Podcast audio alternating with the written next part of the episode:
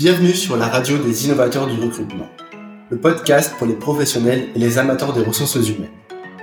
Nous discutons ici du processus de recrutement, de l'engagement de nouveaux talents, des dilemmes liés à l'embauche et bien sûr de l'avenir du recrutement. Je suis votre hôte, Pierre Vandenberg de Recruiting. J'interroge à chaque épisode des experts sur des sujets qui leur tiennent à cœur. Bonjour à tous, bienvenue sur le premier podcast en français de Recruti. Je suis Pierre Vandenberg et je suis accompagné de Bérangère Gonzalez. Bonjour. Aujourd'hui, on va parler du personal branding, la marque personnelle des recruteurs, avec euh, Bérangère Gonzalez. Donc, je vais vous laisser vous présenter. Oui, bien sûr. Alors, euh, bonjour à, toutes et, à tous. Euh, je suis vraiment ravie d'avoir l'occasion et merci Pierre de me laisser faire ce premier podcast du coup de Recruti. Donc, moi, pour me présenter rapidement, je suis recruteuse depuis une dizaine d'années. toujours, enfin, j'ai toujours recruté finalement dans le milieu des ESN, des sociétés de services, sur des profils pénuriques et depuis euh, cinq ans sur des profils euh, en IT, euh, donc développeur informatique ou autre, ce qui est encore plus pénurique, voilà que, que les autres. Super. Et donc aujourd'hui, vous allez nous parler de personal branding. On va commencer. pour vous, qu'est-ce que c'est le personal branding?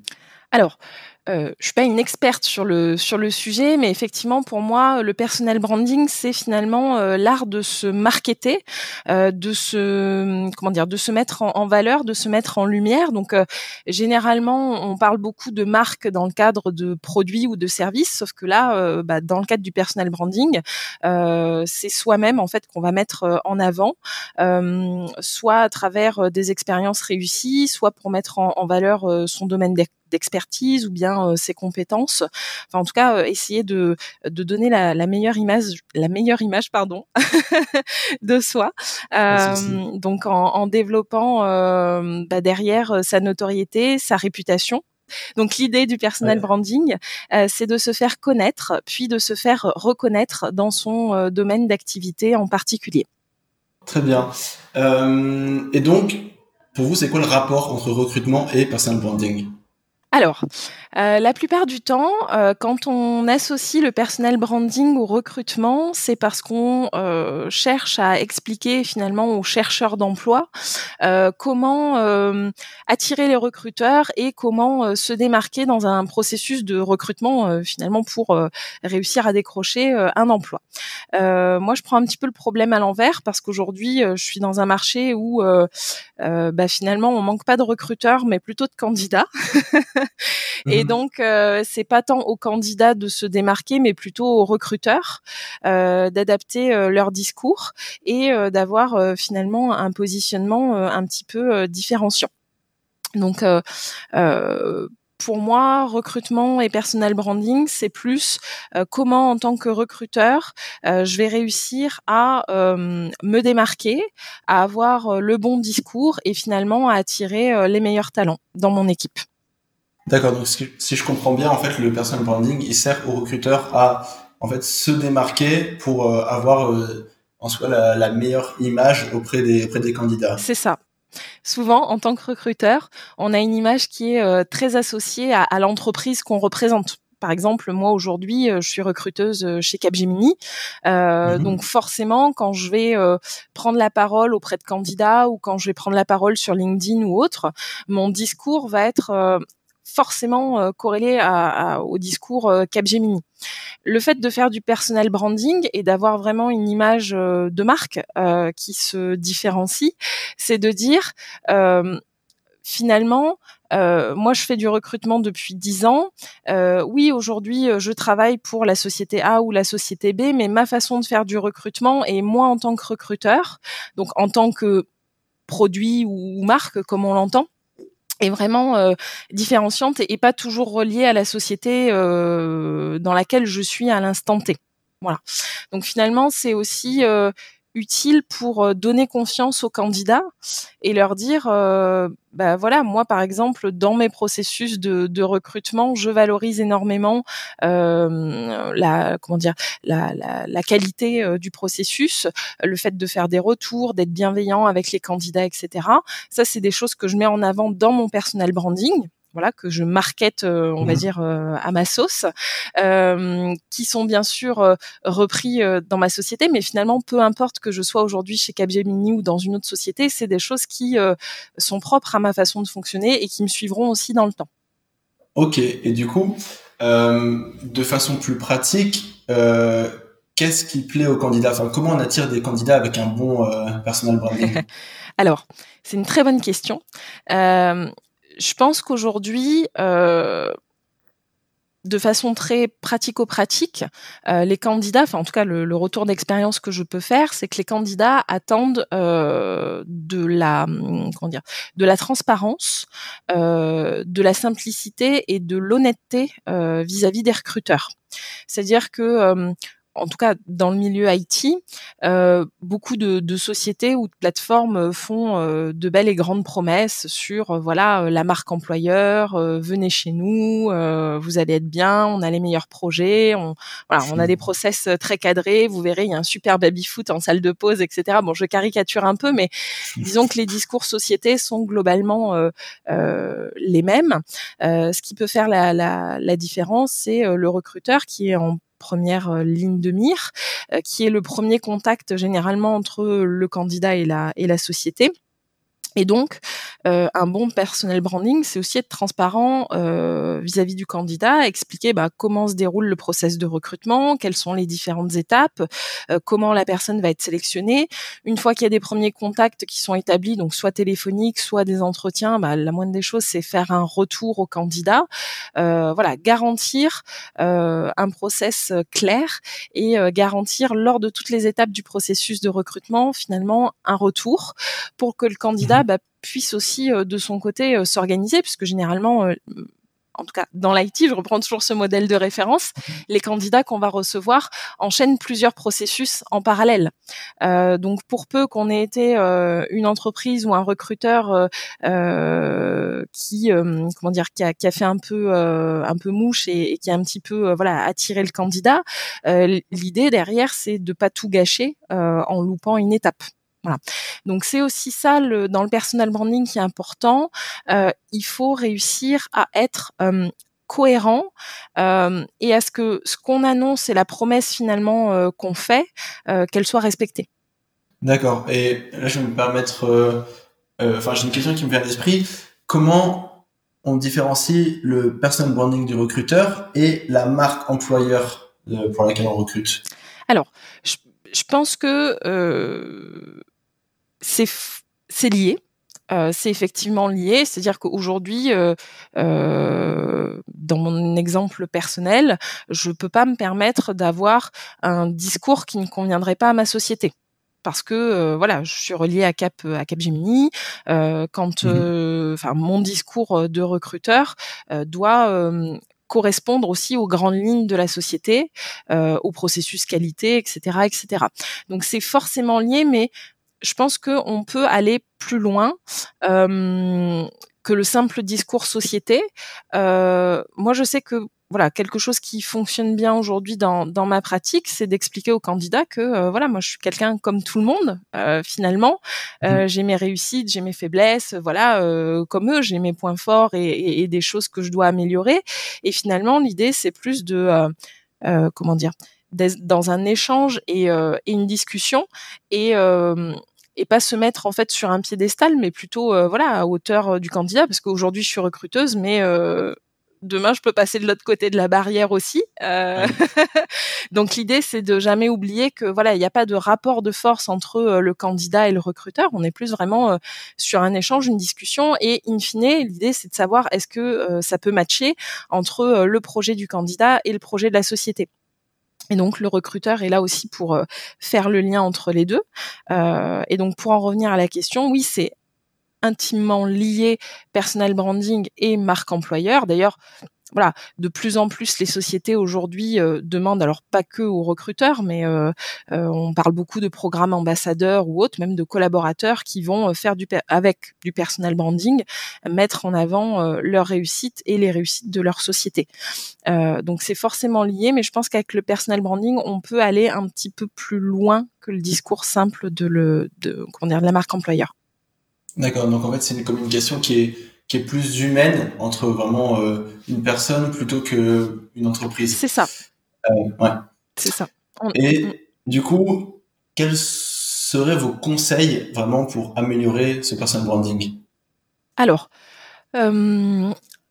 première chose, c'est avoir en tête que c'est accessible à tout le monde. Voilà. On peut, euh, enfin, dès lors qu'on a envie un petit peu de, travailler sur sa marque personnelle et sur euh, euh, finalement sa mise en avant, tout le monde peut le faire. je crois qu'un premier, un premier conseil que, que je pourrais donner, c'est avant de se lancer et de communiquer de façon publique, par exemple sur les réseaux sociaux ou autres, c'est savoir, enfin, apprendre à bien se connaître. Voilà. Qu'est-ce que j'ai envie de mettre en avant? Euh, Quelle est ma valeur ajoutée? Euh, Ce sur quoi j'ai envie de communiquer et finalement pourquoi j'ai envie de communiquer? Voilà.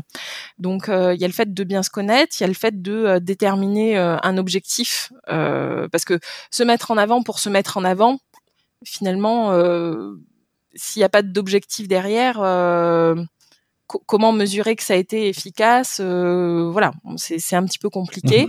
Mmh donc quand on se connaît, qu'on sait pourquoi on a envie de communiquer et qu'on sait aussi à qui on a envie de s'adresser, euh, bah, ça permet euh, derrière de mettre en place une stratégie euh, de communication. Alors, on parle beaucoup de réseaux sociaux et notamment de LinkedIn parce que c'est devenu une, une plateforme où effectivement c'est assez simple de, de, de, de, faire son personal branding dès lors qu'on en a envie pour pouvoir voilà gérer son réseau, gérer sa e-réputation, ce, ce, genre de choses. Mais pour moi, c'est effectivement se connaître, savoir qu'est-ce qu'on veut communiquer, comment on veut le communiquer, à qui on veut le communiquer et surtout pourquoi. Voilà. Ok, et euh, vous avez parlé de réseaux sociaux. enfin, pour moi, c'est LinkedIn qui vient forcément en tête quand on parle de personal branding pour des recruteurs. Oui. Mais est-ce que, selon vous, il y a d'autres réseaux sociaux où on peut être présent pour avoir un bon personal branding? Euh, alors, LinkedIn, c'est effectivement le réseau social euh, incontournable dans ce cas-là parce que euh, ça va servir à se mettre en avant, comme je disais tout à l'heure, gérer ses connexions, gérer son réseau, communiquer euh, sur, euh, je sais pas moi, par exemple des événements, de la création de contenu, communiquer sur son entreprise, etc., etc. je pense, alors, je vais sortir un peu du cadre de la question, mais je pense que le personal branding se travaille en dehors des réseaux sociaux également. En fait, il y a euh, tout ce qu'on peut euh, montrer euh, online. Et finalement, mmh c'est assez facile de se marketer. De une fois qu'on a trouvé les grands axes de communication et qu'on commence à être bien rodé, c'est assez facile. Par contre, on peut aussi travailler sa marque personnelle euh, ben, dans ces échanges euh, du quotidien. Euh, donc, ça peut être en organisant, par exemple, ou en participant à des événements pour développer son réseau. ça va être en créant du contenu. Donc, il y a des gens, par exemple, qui aujourd'hui écrivent des livres ou des articles ou autres, et du coup, ça participe aussi à leur personnel branding. ça peut être aussi donner des cours. Moi, par exemple, ici à, Capgemini, j'ai un collègue qui des cours en école de commerce ou euh, sur des cursus RH euh, et qui du coup euh, se fait connaître aussi de la, communauté, de la communauté pardon, des recruteurs. Donc il y a plein de façons de faire du personal branding, pas que sur LinkedIn, mais LinkedIn reste quand même pour moi un réseau incontournable aujourd'hui. ok, donc il y a plein de façons de faire du personal branding, mais maintenant, est-ce que tous les recruteurs peuvent faire du personal branding ou c'est seulement réservé à une certaine catégorie de recruteurs, selon vous? Euh, Je pense vraiment que tout le monde euh, peut faire du personal branding. Tout le monde peut se mettre en avant, peut convaincre sur euh, ses compétences, sa valeur ajoutée, un domaine d'expertise par exemple, si je sors du cadre du recrutement, mais euh, euh, les étudiants qui veulent décrocher un stage, une alternance ou un premier emploi peuvent se mettre en avant via le personal branding. Euh, Aujourd'hui, on a de plus en plus de de comment dire de personnes qui euh, se lancent en tant que freelance. Donc ça peut être dans le domaine de l'IT, même des recruteurs. Il y a énormément de recruteurs aujourd'hui qui se lancent dans l'aventure de l'entrepreneuriat et qui, euh, bah, pour se faire connaître, pour euh, développer leur portfolio, leur portefeuille client, travaillent énormément sur le, le, branding. Et puis côté recrutement, je dirais que en fait pour moi, le plus dur, c'est juste de prendre conscience Parce que c'est un petit peu bizarre comme démarche de se dire, je vais être mon propre produit et je vais parler de moi comme mmh. si j'étais voilà un produit, une marque. donc c'est une démarche un petit peu atypique. Euh, tous les recruteurs euh, ne l'ont pas. Euh, moi, je connais certains recruteurs qui se disent, bah voilà, effectivement, sur LinkedIn, j'indique que je suis rattaché à telle entreprise, que mon poste c'est être recruteur et ça suffit non, derrière il y a d'autres euh, euh, leviers et d'autres choses à, faire pour, euh, bah, pour encore une fois se différencier ou qu'on parle un petit peu plus de nous sur les réseaux sociaux notamment. mais en soi, voilà, c'est pas réservé à une certaine catégorie de recruteurs. Il faut juste en avoir envie. et puis il faut se dire que c'est pas one shot. En fait, le personal branding, ça se travaille vraiment dans la durée et c'est quelque chose qu'on fait au quotidien euh, et qu'on fait évoluer en même temps euh, qu'on évolue dans son métier. Ok, euh, je crois qu'on a déjà un petit peu parlé, c'est-à-dire la distinction entre la marque employeur de l'entreprise et le personal branding. Mais est-ce que vous avez des conseils pour lier en fait l'étiquette de l'entreprise, ses règles, sa façon de communiquer et le personal branding du recruteur? Alors côté, conseil, déjà donc selon, l'entreprise dans laquelle, vous évoluez, première chose pour moi qui serait, effectivement à faire, c'est, vous rapprocher de votre service, com ou marketing ou en tout cas, de l'entité qui gère un petit peu, comment dire? les communications extérieures que, vous pouvez faire. Euh, parce qu'il y a deux choses. Il y a un, ce que vous allez communiquer au nom de votre entreprise, donc euh, euh, des choses plus ou moins corporate. Et puis a vous ce que vous allez communiquer en tant que recruteur, sans étiquette pour le coup d'entreprise. Euh, je vous donne un exemple. Euh, je fais la différence entre quand je vais faire une publication, par exemple, sur euh, les recrutements que je peux faire sur Grenoble. Voilà, donc quand je parle de postes ouverts, quand je parle euh, de l'ambiance qu'il peut y avoir euh, dans l'équipe, etc., etc. Là, on est dans le domaine du euh, intimement lié à Capgemini. Et puis, il va y avoir aussi les communications que je fais annexes pour expliquer, voilà, les grands questionnements que je peux avoir en tant que recruteur, la façon dont j'ai envie de faire évoluer mon métier et qui là sortent un petit peu du champ entreprise. Donc, toujours est-il que pour bien communiquer et encore plus sur les réseaux sociaux où on s'expose et où du coup euh, la visibilité est quand même décuplée, c'est euh, bien savoir dans votre entreprise que vous avez le droit ou pas de faire. Voilà, savoir s'il y a des, des chartes ou des codes de communication euh, euh préexistants euh, ou pas. Mmh ensuite, c'est posez-vous la question de savoir qu'est-ce que vous avez envie de communiquer, euh, en gros pourquoi vous le faites et qu'est-ce que c'est censé amener derrière comme résultat. Euh, je prends un, nouvel exemple.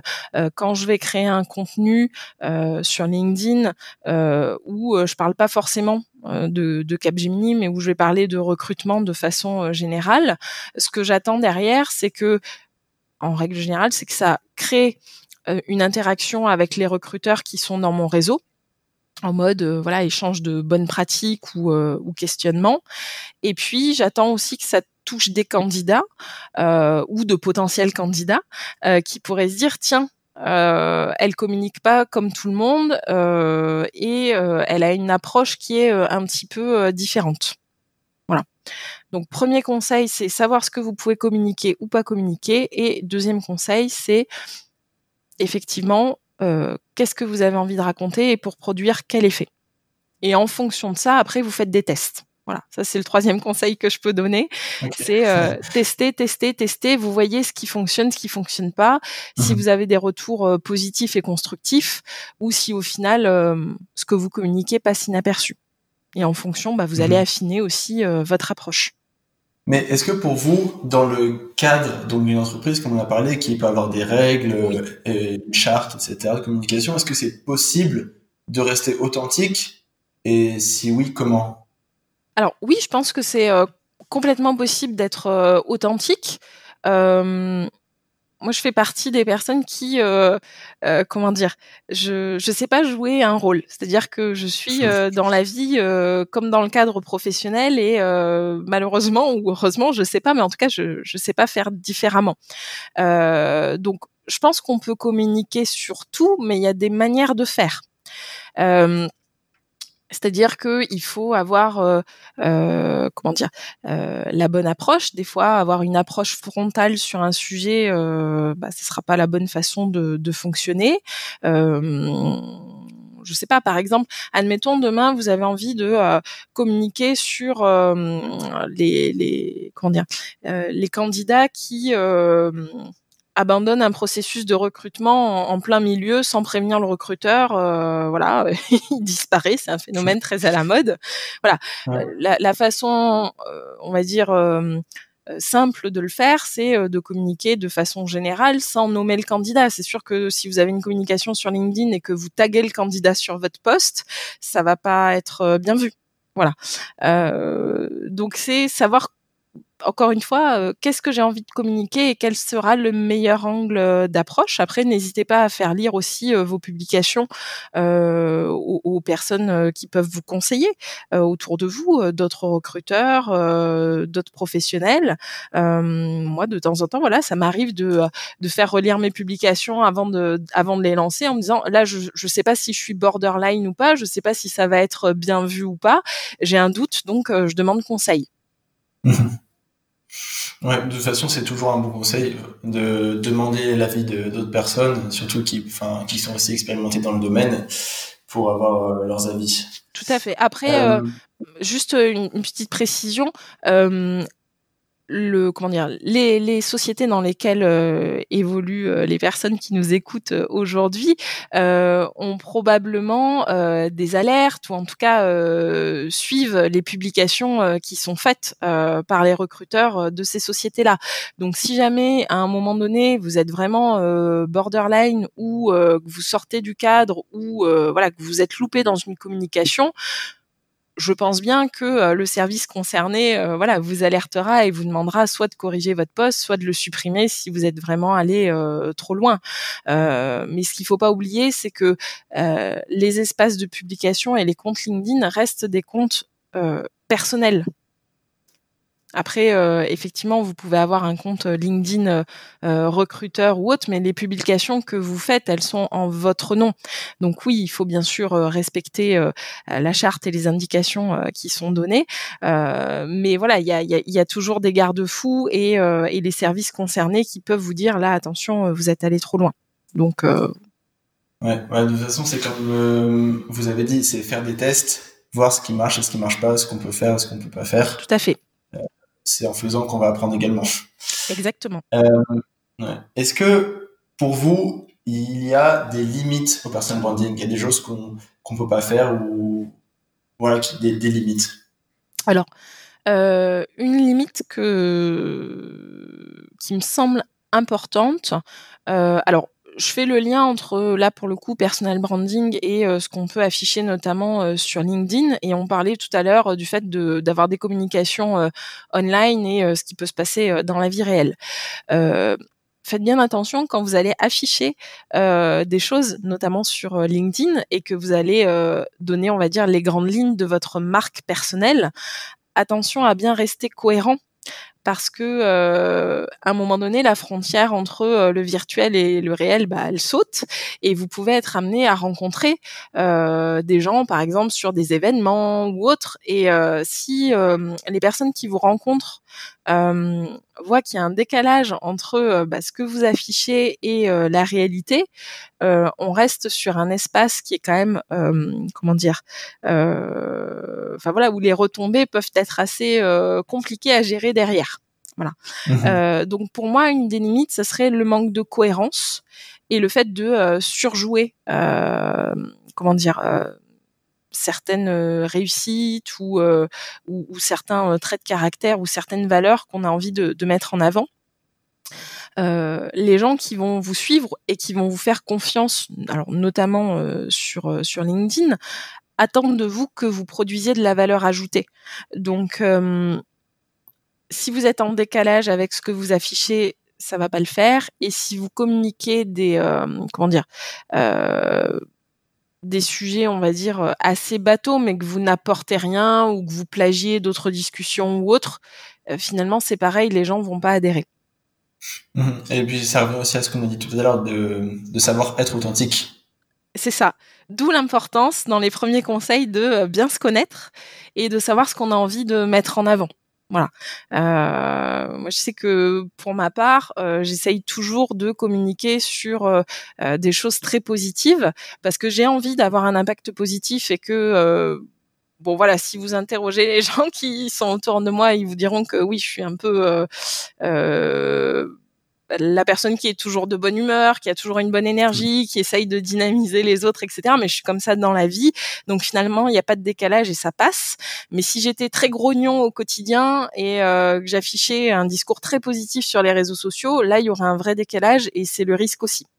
Et une autre limite pour moi qu'on voit pas forcément euh, venir, mais qui existe, c'est que quand on s'affiche sur LinkedIn, alors c'est très bien quand on a énormément de feedback positif et que les gens euh, adhèrent finalement à, votre message. Euh, mais attention, les retours ne sont pas toujours positifs. On peut avoir des critiques, on peut avoir aussi euh, des attaques entre guillemets. Il faut savoir le, gérer et prendre beaucoup de recul aussi par rapport à ça. Ok. Euh, bah, je pense qu'on a fait un bon tour d'horizon du personal branding. merci. Est-ce que vous avez un dernier mot à ajouter, un dernier conseil, peut-être pour résumer? Euh, pour résumer, ben, le personal branding, euh, c'est accessible à tous. Euh, encore une fois, euh, prenez le temps de euh, bien vous connaître, de savoir ce que vous avez envie de communiquer et comment vous souhaitez le communiquer. Et ne vous limitez pas à travailler votre image de marque sur les réseaux sociaux. C'est partout et tout le temps. Voilà, en tout cas, un grand merci. Merci Blanchard Gonzalez et puis à bientôt. Merci beaucoup, à très bientôt. Merci encore de nous avoir rejoints sur la radio des innovateurs du recrutement. Nous espérons que vous avez apprécié cet épisode. Et bien sûr, si c'est le cas, n'hésitez pas à le partager sur LinkedIn, Facebook, Twitter ou votre plateforme préférée. À bientôt